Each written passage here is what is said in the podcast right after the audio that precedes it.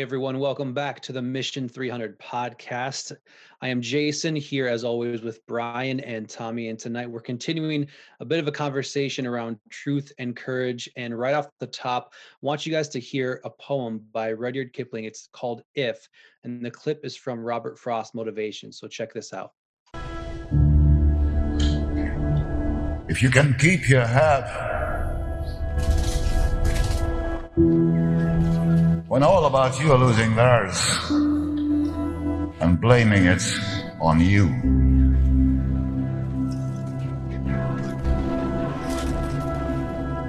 If you can trust yourself when all men doubt you,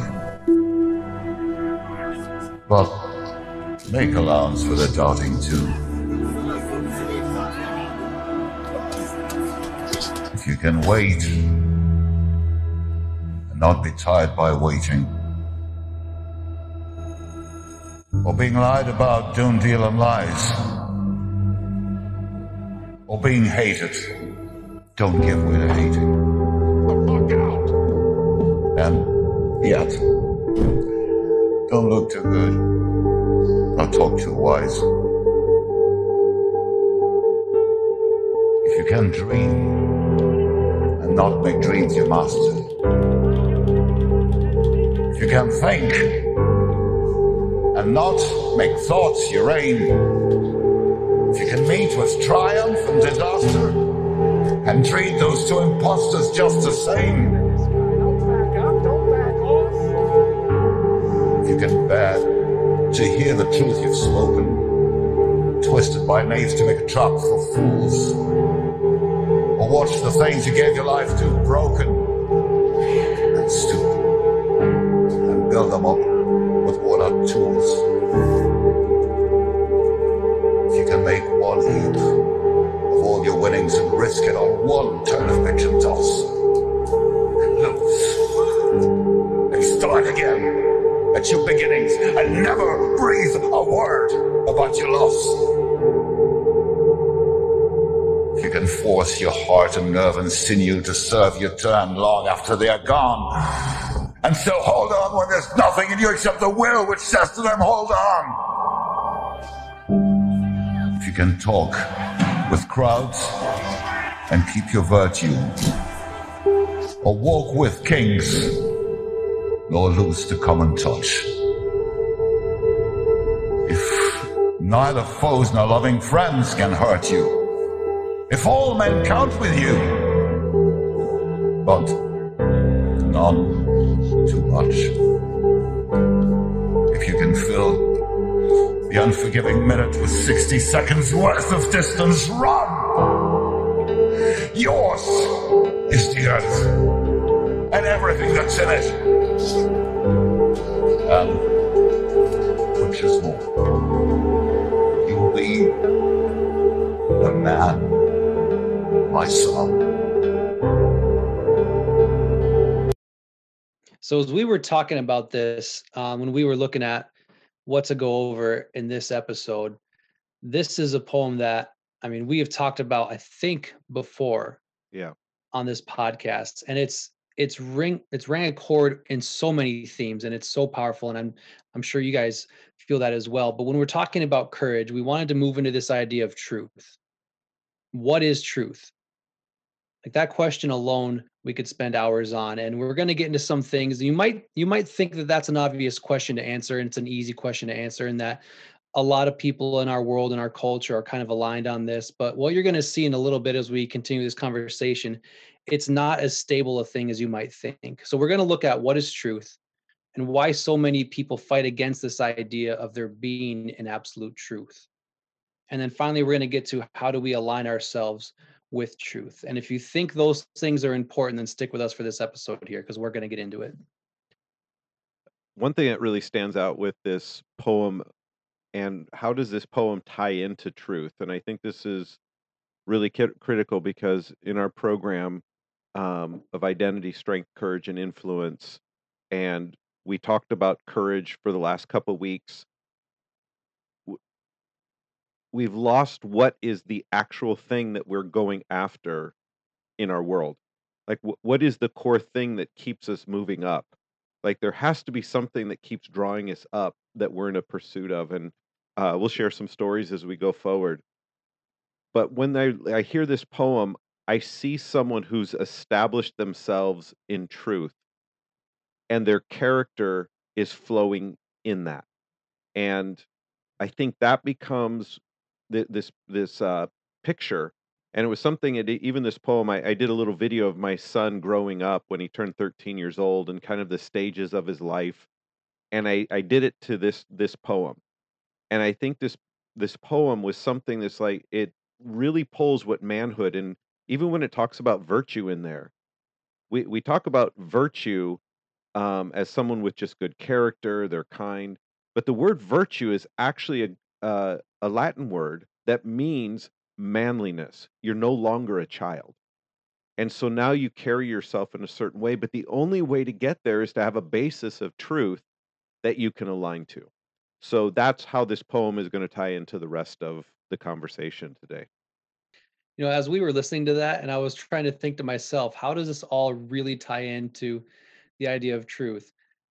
And you can look at all the things that it mentions in this poem and then ask yourself at the very end, why does any of that actually matter? Why do you need any of that to actually be a man or to actually be someone? Because if this isn't true, if you can just write all of this off as well, that's that's out of date, that's old fashioned, I don't need that. Now you can construct yourself some completely different kind of life. But what if these things are actually true into the virtue and the character of being a man? Then the game is completely different. Yeah, and And so I, there has to be something something anchoring all that. There has to be some kind of truth underlying that for it to mean anything. or to even have the endurance to want to get to that point. And I think that that becomes one of the characteristics of courage, Christianity, what our faith is.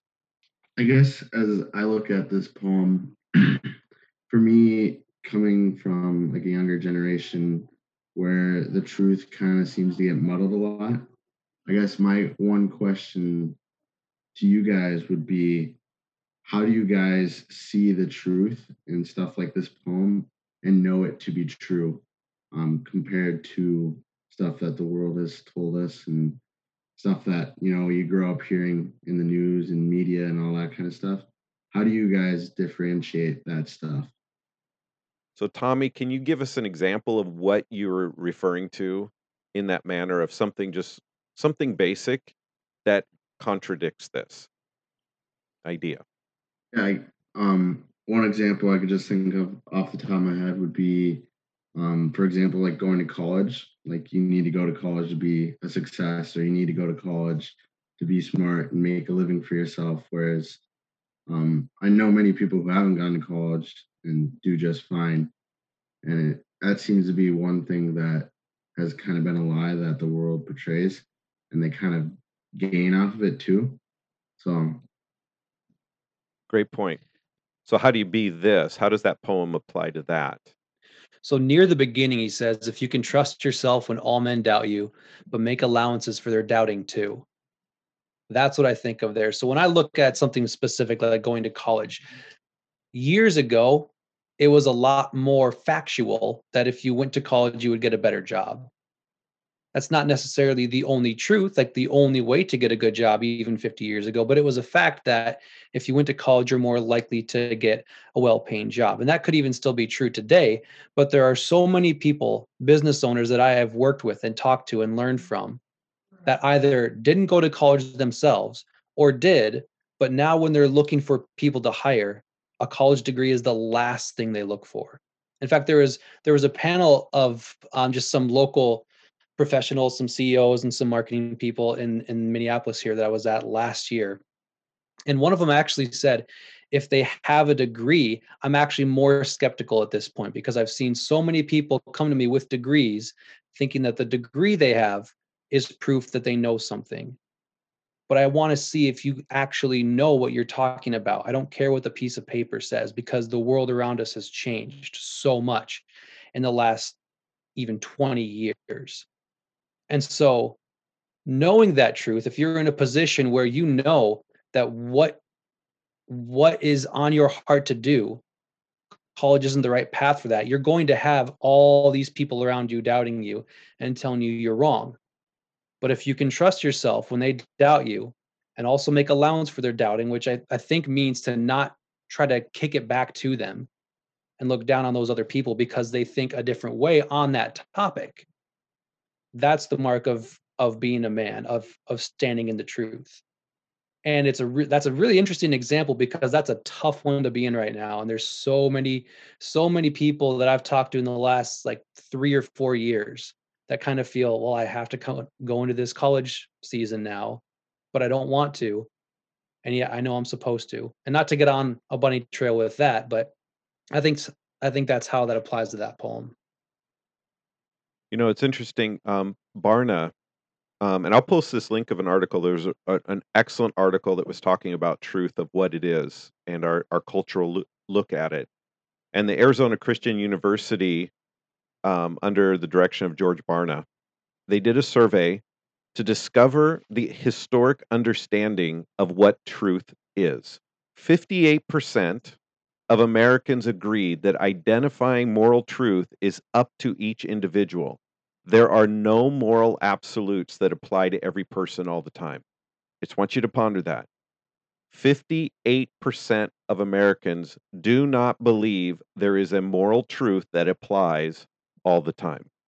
The only group in society that did not have a majority holding in this opinion was evangelical born again Christians. Yet, of that group, 46 to 48% of them believe in the idea that it's personal truth, not an established truth.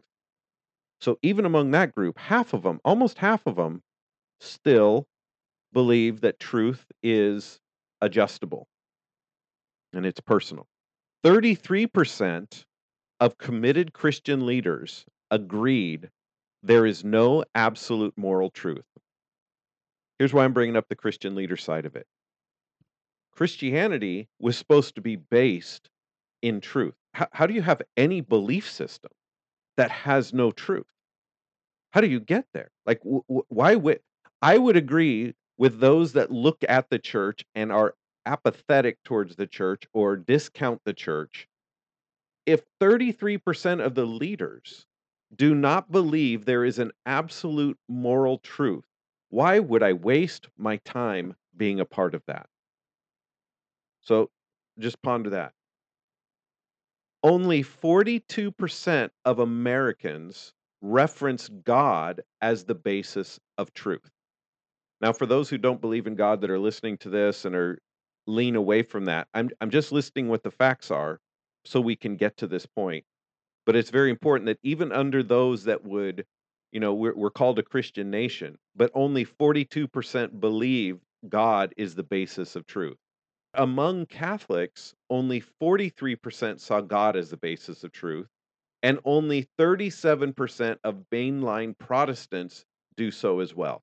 Adults under the age of 30 were less likely to select God as a basis of truth at 31%. So those under 30, only 31% believe God is a basis of truth, compared to 45% among adults. Here's what all that means. When we are trying to come to a conclusion and solve a problem or to bring up an issue or to deal with a cultural norm, how do you have a rational conversation when we're not basing it on a truth that we're arguing to get to? We all have a different truth. And this is the I, and again I'm going to post this article uh, in the in the description below. Here's what the author concluded. Since there is no one no one agreed upon standard for moral truth, we hold nothing in common, to which we can appeal to settle disputes. How do we even come to a, a dispute resolution when there is no basis of what's true?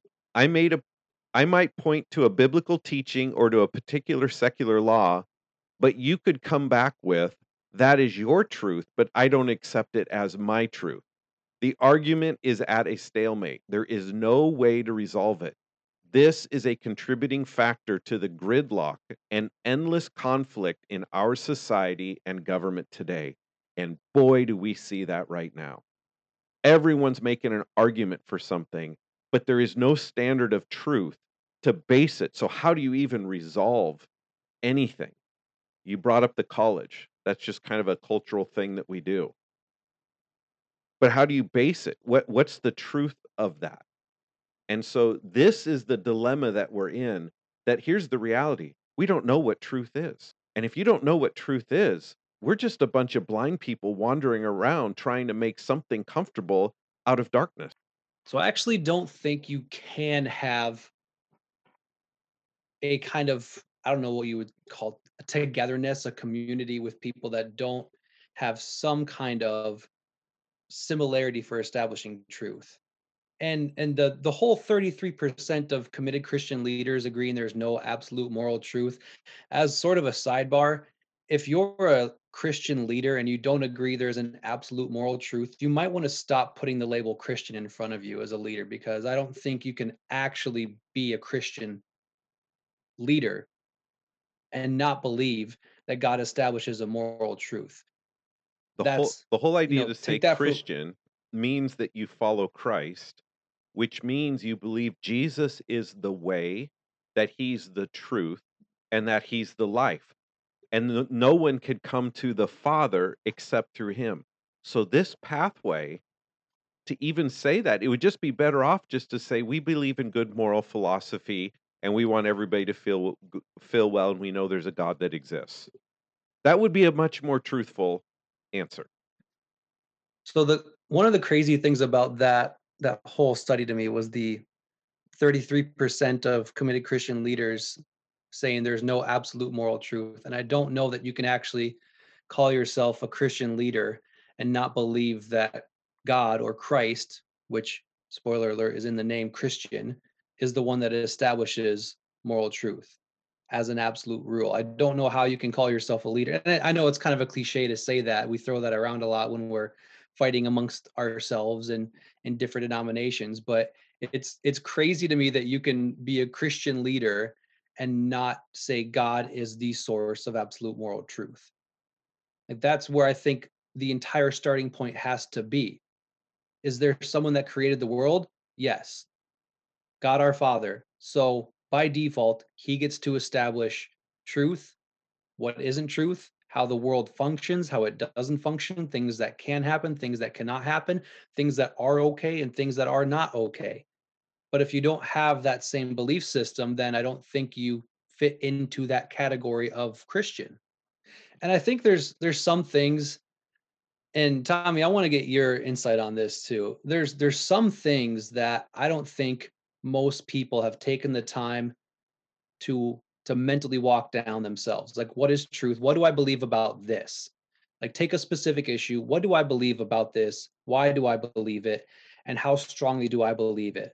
Like if I believe this thing, this action or this thing is wrong to do because that's what I that's what the Bible says, that's what God says how strongly do I hold to that? What if I'm in a meeting with these 33% of committed Christian leaders and they're all saying that I'm wrong? How do I hold to that? How how do I actually hold to that when everyone around me is fighting against it?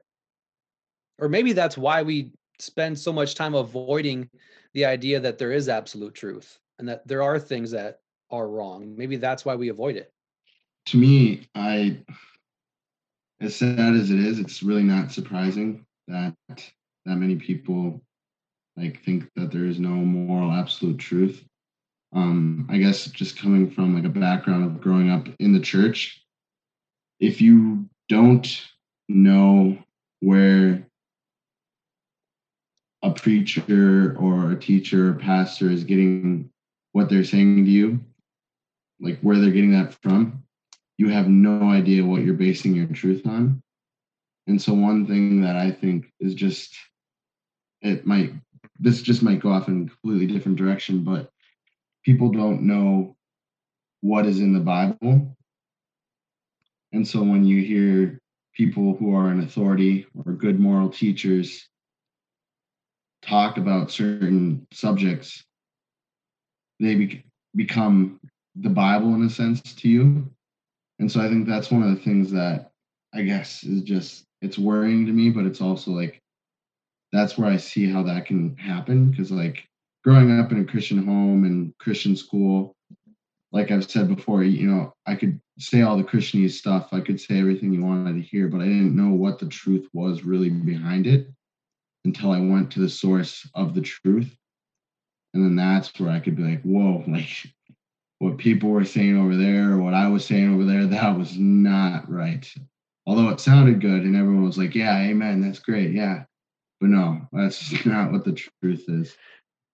Do you think most people are are like that to where they'll hear something and be like, yeah, that's great. That sounds like a biblical thing. But then if they actually see the opposite in the Bible, they would truly change their opinion. Because I'm in my experience, I'm a it's been a bit more skeptical because it seems that a lot of people are arriving at their their truth and their belief system for whatever reason and then if and when they're confronted with something in the bible that contradicts it they almost go looking for a reason not to believe that. Well, I, there's a lot of people out there like you that are like you know what? I was wrong about this. Let me change my mind on this. I mentioned on the last last podcast, I was managing at a large electronics store, and at the store we had a huge diversity of people, everyone from different walks of life. I was actually the only Christian in that group, and we had everything from everything, every culture, every race, every sexual orientation. We had everything. It was a great environment to work in, though, because everyone was unique to whatever they were. So you had to learn how to figure out how to work with each other to to get to a common goal. But the the upside of it was people were free to share whatever their thoughts were, and you could interact. Well, I had this one guy. We we were friends, and we we did a lot of work together, and we'd split sales and do things to try to enhance our uh, how the how the store ran and how our sales were working. And but he was an amoralist. He didn't believe there was any morals except what you felt was right. So you just need to do what you feel is right. And so it's all based on your feeling. And he would tell me this all the time. And he would ask me about Christianity and he would just mock it. And he goes, There is no truth. It's whatever you feel is right. It's whatever you feel is right. But it wasn't a conflict between us. It was just ideas. And but one day it just hit a, it hit an impasse where it's I, I got tired of hearing it. But on that same day, he came up to me and he was telling me how a salesman stole his sale. It was a huge commission. It was a big, it was a big audio sale. And this other salesman snaked it out from underneath him. The customer came in. You generally have to find the salesman that was helping them and then you reconnect them. But this sales guy didn't do it. He just went and sold it all to him. The salesman saw within the in the receipts that this this customer bought all this stuff and he didn't get part of the sale. And he didn't get told about it. So he came to me and said, You have to do something. This is wrong. He stole my sale. He can't do this. And I had listened to this guy for so long telling me about there is no morality. It's what you feel is right. And you know what? I didn't want to violate his belief system. So I went to the guy that took the sale and I said, Do you believe you stole the sale of this other salesman? And he said, No. I don't believe it. So I looked to this other salesman and I said, Well, I don't want to violate your beliefs that everyone has a moral compass and they do what they believe is right. He doesn't believe he stole your sale. So therefore I can't in not in order to not violate your beliefs, I can't give you the sale because he doesn't believe it. Now, if you wanted to believe that there was a moral right and wrong that is consistent, I could probably help you, but I don't want to go against what you're believing. And we walked away. He never brought up his morality ever, ever again on the sales floor. And it wasn't because I was trying to catch him, but sometimes we have all these ideas until the rubber meets the road, and then we want something absolute.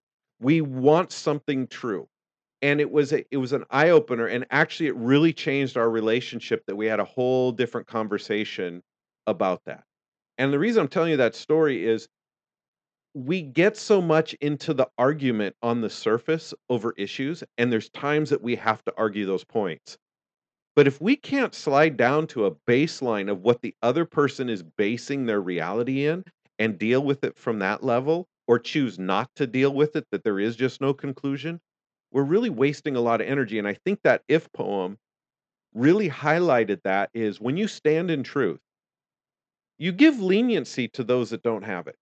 You if they hate you for it, you don't hate them back. If they if they take your truth and twist it and and try to create it to come back at you, you just move on from that.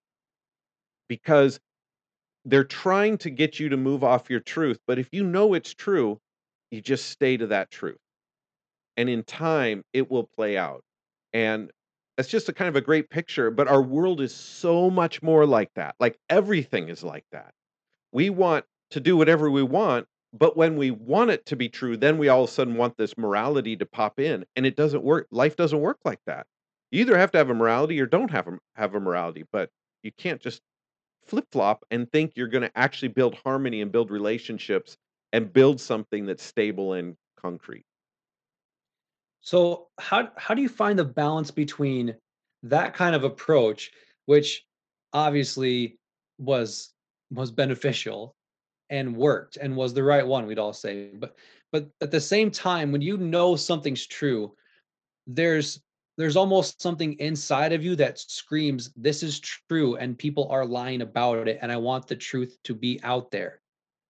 And so how do you find the balance, I guess, between wanting that truth to be revealed and being sick and tired of all the lies that contradict it and pollute it versus that kind of maybe a confident calmness where you don't feel that you have to go and convince everyone that you're right. Do you know what I mean?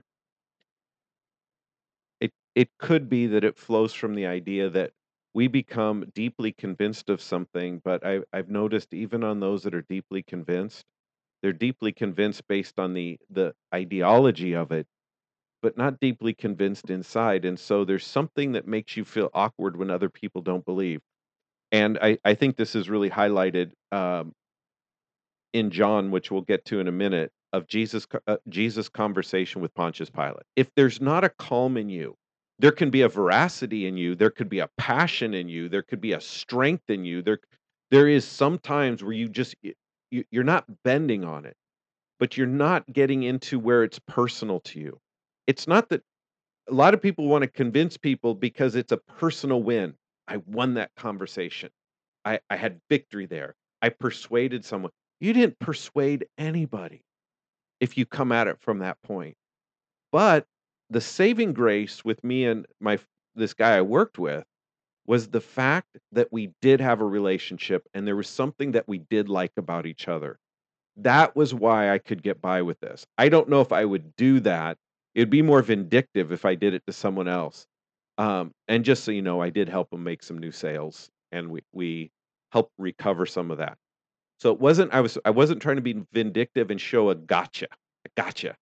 It was more of I wanted to expose your conversation is not helpful to anybody but because we had a re- there was something built on that we did like each other and we had a relationship and that is how i could get by in doing that particular thing so we found a common ground well and doesn't that also on on a big level expose his entire way of living like for him to be confronted with that like hey if you're going to take your belief seriously like you've been telling me all this time then this is the result of it this is just the logical and reasonable outflow, the end result of your way of living, your belief system. So, this is just what happens when we apply what you want everyone to believe to everyone around you.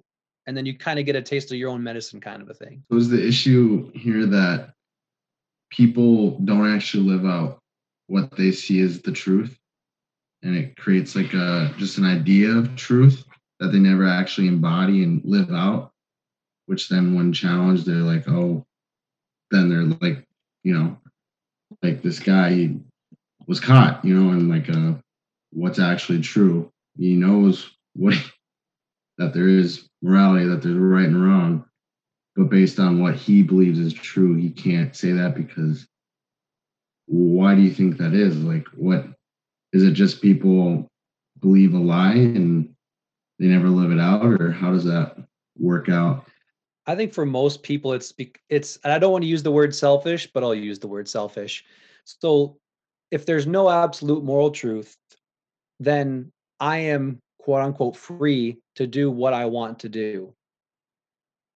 But then when I'm confronted with the fact that everyone else gets to do that and what they do might negatively impact me, then I don't like it so much. And I have yet to see any human being in the world who actually believes there is no moral absolute truth live that out. Because the second they're confronted with someone that believes something different, it's I need to attack that person and tear them down. Like it's it just it it makes no sense, but it's not a reasonable thing. It's more of a emotional, selfish response. And and if we're being honest, it's kind of an immature thing. It's a lack of maturity. I want to do what I want to do, and I don't want to have to confront it or grow or admit I might be wrong on something because if I'm wrong, that means, you know, it's embarrassing to be wrong, especially in front of the rest of the world.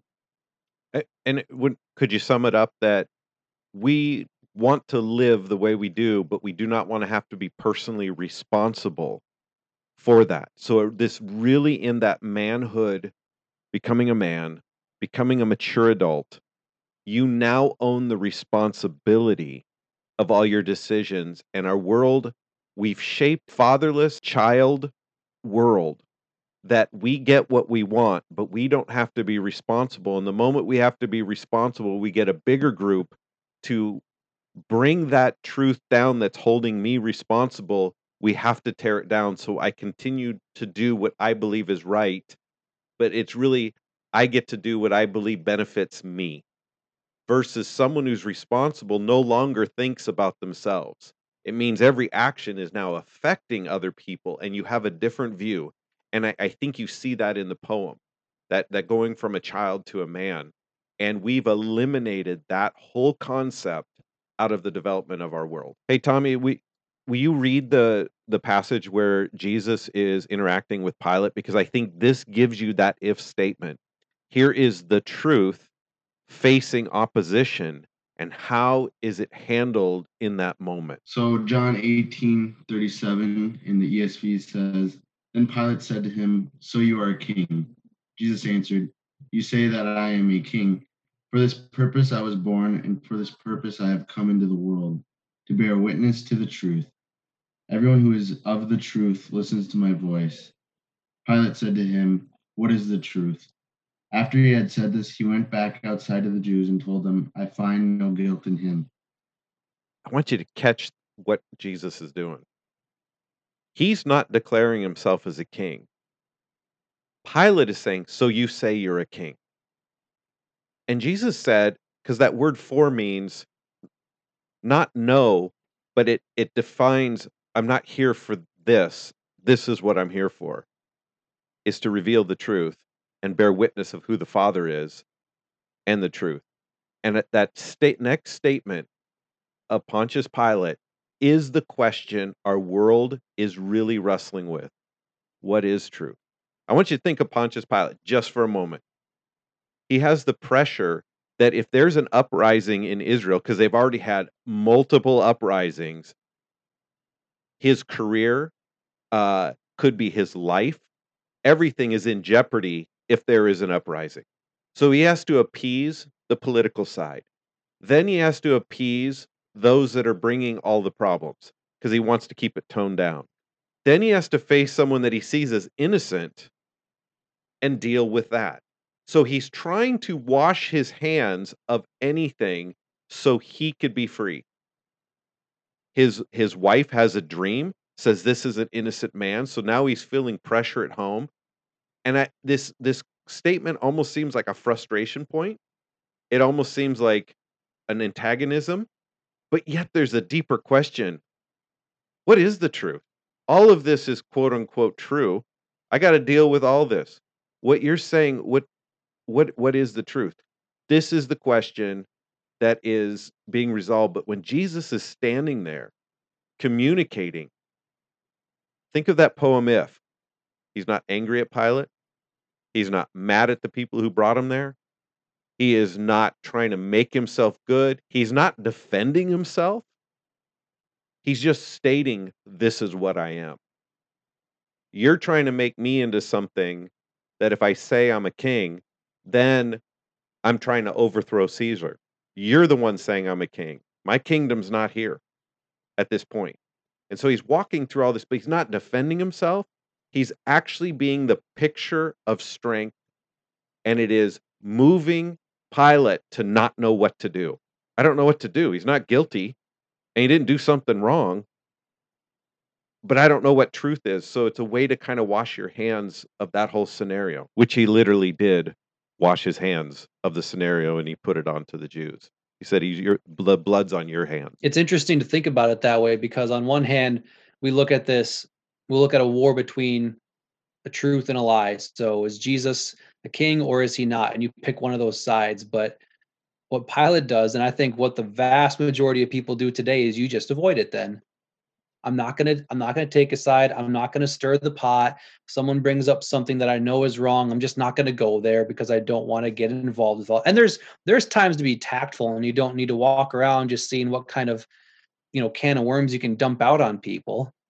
But at the same time, have we gotten have we let I guess our our desire to be tactful and loving turn into complacency and passiveness and just letting people believe what they want to believe and it's fine don't have to worry about that. Has that really done more harm than good i wonder? Because you i mean think how many people have to how awkward does it have to get for you before you will stop standing up for the truth? How much pressure does there have to be before you keep your mouth shut? And i don't ask that sarcastically. Like that's probably a healthy exercise for everyone everyone to walk through instead of trying to deal with it in the moment because spoiler alert you're going to face things in the world that are uncomfortable where you might have to either stand for something or stand against something or keep your mouth shut. And it's helpful to think about what you're going to do and how you want to respond beforehand. So would you say then that real love is living the truth and showing that to others? How would you then do that in a sense without offending or without um, ruining relationships. How does that play out in life? Because I think that's one of the things that I have the hardest time dealing with is I want to love everyone and I want to show God's love to everyone. I don't want to burn any bridges. I don't want to hurt anyone. But like the truth is still the truth and the truth hurts. So how do you deal with that when dealing with people? Great question, but I think we we used a word earlier that is more important. Are you loving people, but the reason you act a certain way is to protect your self interest? And I, the poem is so profound that we played at the beginning because in the poem, it says, When they hate you, don't give in to hate. But you also have to be able to risk everything. So if they take everything away for you standing, then you build up and you rebuild and in one of the the the lines and you don't say a word about it you just rebuild. When you remove self-interest and you truly look at people not as an irritation to you but as someone that God is actually pursuing and wants it changes how you view things. You will speak truth and it might temporarily have a backlash or you may say nothing and just be there when people want you to say something defend yourself defend yourself. There you, you can't put the action as a definitive of how to handle something. When your core truth is and you don't have self-interest or you you basically start dying to your self-interest that you're willing to lose it all because the truth matters more to you how you treat people is way different. How you affect people even when i gave the story of the salesman i really liked him and I knew he there was going to be a backlash no matter how I handled this. I was either going to get a backlash from the other salesman who who I knew snaked the whole sale. Like I there was it, we knew what he did. And and I dealt with him later in different different ways. But I had to come to the point where I actually do care about these people even if they don't care about me. And then when you start dealing with it, it actually starts bringing life from that whole whole arena and I think that's where if we get the stability, this is true, and my value comes from what's true, not from anything else. And that is a maturing. It is hard getting to that point because even your family at times can reject you for holding to the truth. but there's not a bitterness and an envy and a and a struggling to convince people of that. It's just true. And when you walk it out, things happen. It could be I mean, think about how many generals went into war. Wars happen with people holding to a truth, and wars happen with people fighting against each other for the bitter, bitter envy. So, in every scenario, this is taking place. But we've lost that maturing of owning the responsibility and stabilizing to something.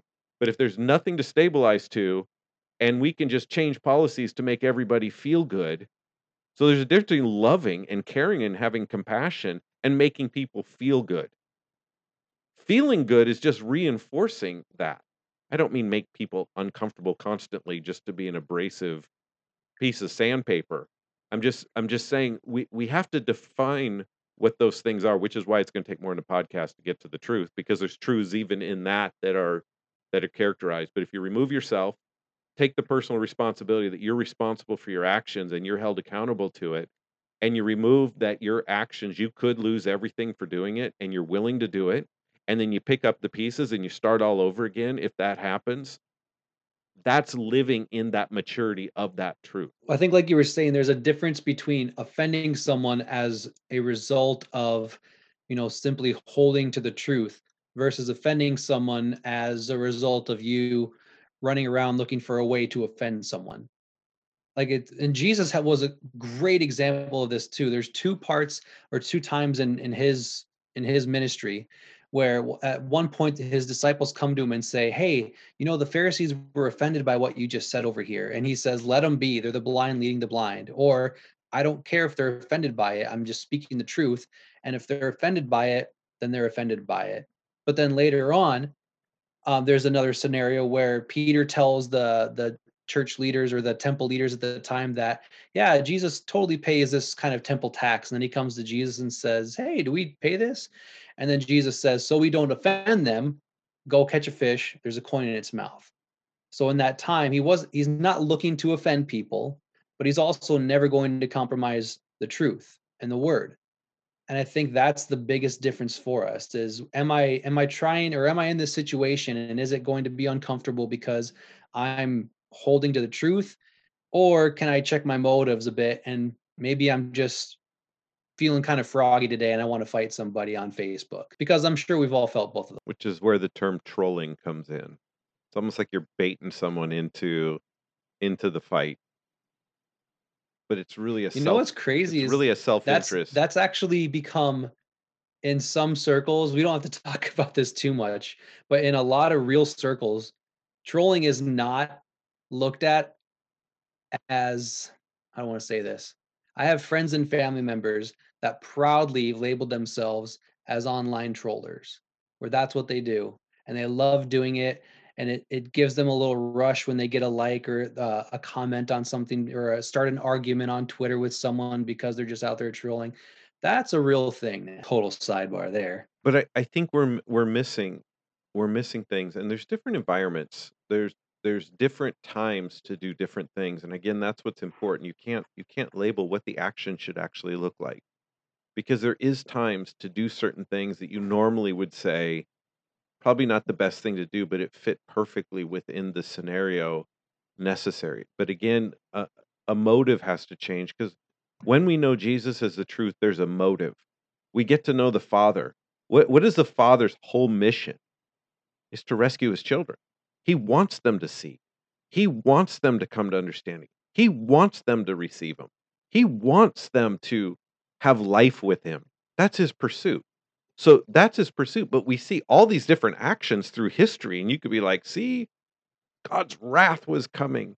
Well wrath came because he loves right? If you truly love something and something happens and you have to defend or protect there's a wrath that comes and but it's not a wrath of i'm just angry. It, it it's something different it has a deeper tone we, that's a whole nother another time but i'm just i'm trying to say that there's different actions that correspond but if we can remove the conversation about what is the action and we get down to the truth you'll know what the action is. This, th- there's a fruit that comes from knowing the truth and that's wh- where I think this world is desperate. So let me just tell you a quick quick story that just happened. So uh, since April, we've had four individuals, and then on Sunday, five individuals that knew nothing of what we would call truth. They have grown up in absolute different belief systems, culturally, religiously, everything is completely fundamentally different than my way of thinking. And they have come saying, I want to know God as a father. I want this truth. And it really has baffled me. It's like, well, don't you, why? And they said, because they want something to anchor that's unmovable. And their lives have radically changed. So they adopted to a truth. And now there's a fruit flowing from that truth. And they know it's going to cost them everything. They know it's going to cost friends, it's going to cost thinking, it's going to cost community. But they're so desperate to know what's true, they're willing to give up all of that. And even we, we had a man that came from uh, an absolute communist country, grew up in it, worked in the government of it, and has recently come and he knew nothing. He found one verse, the Lord's Prayer, 10 years ago. But in his country, you're not allowed to have any belief system except the belief of the country. But deep down, something kept drawing him. So for 10 years, and he finally got out. And there is a depth of, I finally found truth. Jesus is truth. Like I see it. And he said, People don't understand what I'm saying because when you're not allowed any truth but one thing, and you finally, your heart comes alive because you see something that's way bigger than that. And as I'm listening to these people's stories, it's bringing me to back to that Barna research. Why in America are we so confused? Why in Western world do we have all these random thoughts? Because we've never had it where you're not allowed to have light. If you've lived where you're not allowed to have light and you see a glimmer of light, something is drawing you into that. But we have all these imaginary lights all over. So we could do this, we could do that, we could have this feeling, we could have that feeling. And I'm really being changed in seeing something way different in when someone is desperate to know truth. And that was his comment. I just wanted to know what's true. I mean, just ponder that. He knew everything he lived in was a lie. He knew they all lied. He knew everything was a lie, and they just twisted whatever they wanted for their benefit. That was the world he lived in. I just want something that's true. And if it costs me everything, it costs me everything. I just want something that's true. And I think that is a great highlight into this in, into this idea. I think that kind of answers the question how do we align ourselves with the truth? You have to love the truth more than you love any other comfort that you're getting from the world around you. If you don't, you'll never commit to it. And when you stop loving the comfort and yourself and the relationships you get because of your self seekingness, that's when people really see the truth in you. And it also goes with that verse those that love their life will lose it, but those that lose, that lose their life will gain it. Because the, the deception is if I give up, I'm not going to I, I'm going to lose too much. And the fact is, you have no idea you're giving up something that what you're gaining is the thing that your makes your heart come alive. That's how you become an adult. It's how you become a man. Is that goes, and now there's this stability of life. Can you imagine living where you just weren't bothered by people's words about you? That you could live even if no one liked you, you could be stable and secure and solid that if they took everything away, you could you would just go back to rebuilding again without complaint. You would just stand firm. You could say say the truth. You could move. Think about how freeing of a life that is. Nothing is held over you. But even when we're coming the truth, we could keep saying, "Well, you're you're talking about the truth. I do believe the truth. I have given my life to this truth. I've given my life to this truth." A truth there's only one truth, and it has to be consistent through the ages, consistent through time. And I want to make this one distinction um, and let you guys kind of close out the comments on it. There is a difference between us sitting on this call and there's things we're going to disagree about. It sounds like we're all in agreement, but we all have different perspectives. I could probably look at Tommy and say, Tommy, you know, there's probably a better way. And Tommy could look at me and said, you know, Brian, there's probably a better way to communicate that idea. And Jason, and, we could find things in life that we disagree on. And there's a lot of them.